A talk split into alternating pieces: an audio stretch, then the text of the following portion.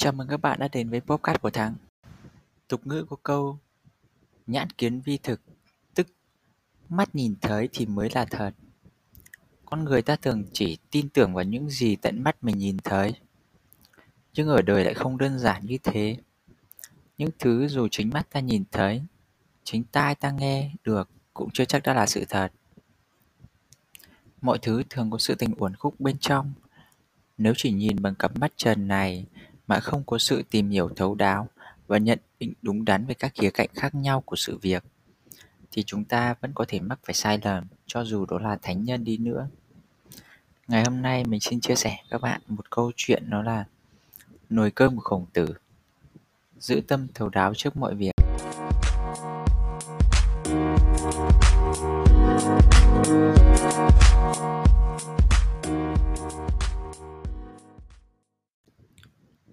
Chuyện kể rằng, một lần Khổng Tử dẫn học trò đi du thuyết từ nước ừ, Lỗ sang nước Tề.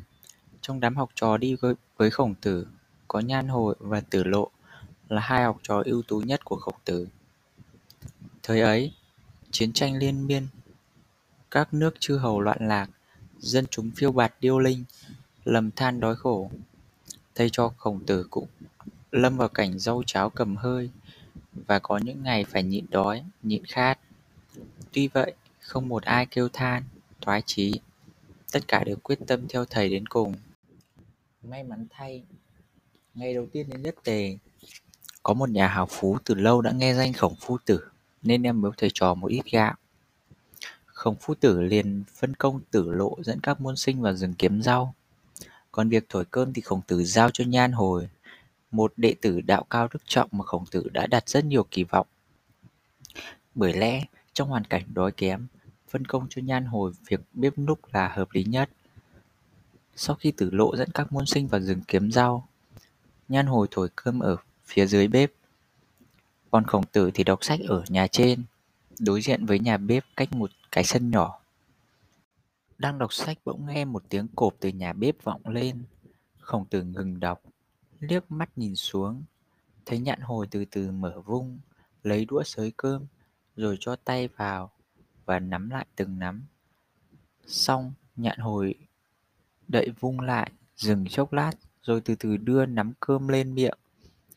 Nhìn thấy hành động của đệ tử, trong lòng của khổng tử cảm thấy thất vọng và thở dài. Ngửa mặt lên trời mà than rằng, Chao ôi, trò yêu của ta lẽ nào lại ăn vụng thầy vụng bạn thế sao? Còn đâu lễ nghĩa, đạo lý, bao kỳ vọng đặt vào nó thế là đổ sông đổ bể cả rồi. Sau đó, tử lộ cùng các môn sinh khác mang rau về, nhạn hồi lại luộc rau, khổng tử vẫn nằm im đau khổ. Một lát sau, rau chín, nhạn hồi và tử lộ dọn cơm lên nhà trên. Tất cả các môn sinh chắp tay mời khổng tử sới cơm. Khổng tử ngồi dậy và nói rằng Các con ơi, chúng ta từ đất lỗ sang tề đường xa vạn dặm. Thầy rất mừng vì trong hoàn cảnh loạn lạc, dãi nắng dầm mưa, đói khổ như thế này mà các con vẫn giữ được tấm lòng trong sạch. Các con vẫn yêu thương đùm bọc nhau. Các con vẫn một dạ theo thầy. Trải qua bao nhiêu chặng đường đói cơm khát nước. Hôm nay, thầy đầu tiên đến đất tề, May mắn làm sao thầy chó ta lại có được bữa cơm. Bữa cơm đầu tiên trên đất tề làm thầy chạnh lòng nhớ đến quê hương nước lỗ. Thầy nhớ đến cha mẹ thầy. Cho nên thầy muốn sới một bát cơm để cúng cha mẹ thầy. Các con bảo có nên chăng? Chứ nhạn hồi đứng im, còn các môn sinh đều chắp tay thưa. Dạ thưa thầy, nên ạ. Khổng tử lại nói, không biết nồi cơm này có sạch hay không? Tất cả học trò không rõ khổng tử muốn nói gì nên ngơ ngác nhìn nhau. Lúc bấy giờ nhạn hồi liền chắp tay thưa. Dạ thưa thầy, nồi cơm này không được sạch. Khổng tử hỏi, tại sao? Nhạn hồi thưa, dạ, khi cơm chín con mở vung ra xem thử cơm đã chín chưa. Chẳng may một cơn gió tràn vào, bù hóng và bụi trên nhà rơi xuống nằm bật cả nồi cơm. Con đã nhanh tay đậy vung lại nhưng không kịp. Sau đó con liền xới lớp cơm bẩn ra, định vứt đi. Nhưng nghĩ lại, cơm thì ít, anh em lại đông. Nếu bỏ lớp cơm bẩn này thì vô hình chung là mất một phần ăn, anh em hẳn phải ăn ít lại.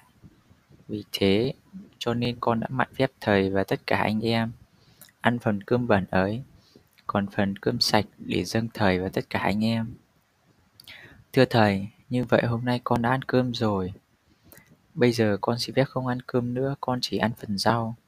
Và thưa thầy, nồi cơm đã được ăn trước thì không nên cúng nữa ạ.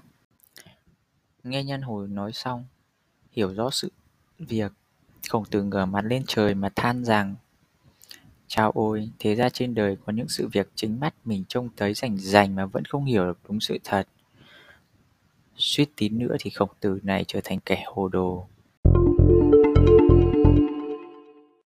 Suốt những năm tháng làm việc và học tập, à, tôi đều học được rất nhiều bài học và đạo lý vô cùng ý nghĩa. Thì một hôm bỗng nhiên tôi à, có đọc được cái tóm tắt của cái bài à, của cái câu chuyện nối cơm khổng tử này thì tôi cảm thấy rất là hay và rất là tò mò muốn tìm hiểu trọn vẹn cái câu chuyện nên đã tìm đọc và cảm nhận sâu sắc bài học đạo lý mà câu chuyện đã mang lại. Cũng chính những bài học đó đã giúp tôi hoàn thiện hơn về nhận thức cách ứng xử trong cuộc sống cũng như uh, khi xử lý công việc. Tôi hiểu được rằng mọi công việc đều thành để được thành công viên mãn ấy, thì tất cả đều nhờ sự giúp đỡ hỗ trợ tận tâm tận lực từ mọi người. Vì thế lên cái cách đối xử với từng người và sự tin tưởng của mình đối với những người nhiệt tình giúp đỡ chúng ta là rất quan trọng khổng tử nhìn thấy nhan hồi ăn vụng cơm thì quả là một việc trái đạo lý. Bình sinh ông luôn dạy học trò giữ gìn nhân nghĩa, lễ tiết, kính trên nhường dưới. Bỗng dưng thấy người học trò ưu tú nhất của mình lại làm một chuyện đáng hổ thẹn như vậy, át hẳn không khỏi đau lòng và thất vọng. Nhưng khổng tử cũng ứng xử rất khéo léo. Ông không vội vàng quy kết, mắng phạt nhan hồi, mà lại mượn một lý do khác để muốn nhan hồi có cơ hội tự nói ra cái lỗi của chính bản thân cũng như muốn xem người đệ tử của mình thể hiện như thế nào. Câu chuyện nồi cơm của khổng tử đã dạy người ta một bài học thấm thía về cách nhìn người, nhìn vật. Đừng vội vàng đánh giá người khác chỉ qua hành động bề ngoài. Đừng nhìn nhận họ bằng con mắt thường, muốn thấu hiểu họ. Hãy nhìn bằng cái tâm, bằng sự chánh niệm tìm hiểu thấu đáo về họ. Hãy dùng sự từ bi xuất phát từ sâu thẳm trong bản thân lương thiện của chúng ta nhìn nhận mọi người, mọi việc cũng chính là để giúp chúng ta có thể bao dung hết thảy. Dù cho đó là người mắc phải sai lầm, người không tốt hay thậm chí là kẻ thù. Podcast này xin tạm dừng ở đây. Chúc các bạn có nhiều bài học ý nghĩa từ câu chuyện trên. Cảm ơn các bạn đã lắng nghe.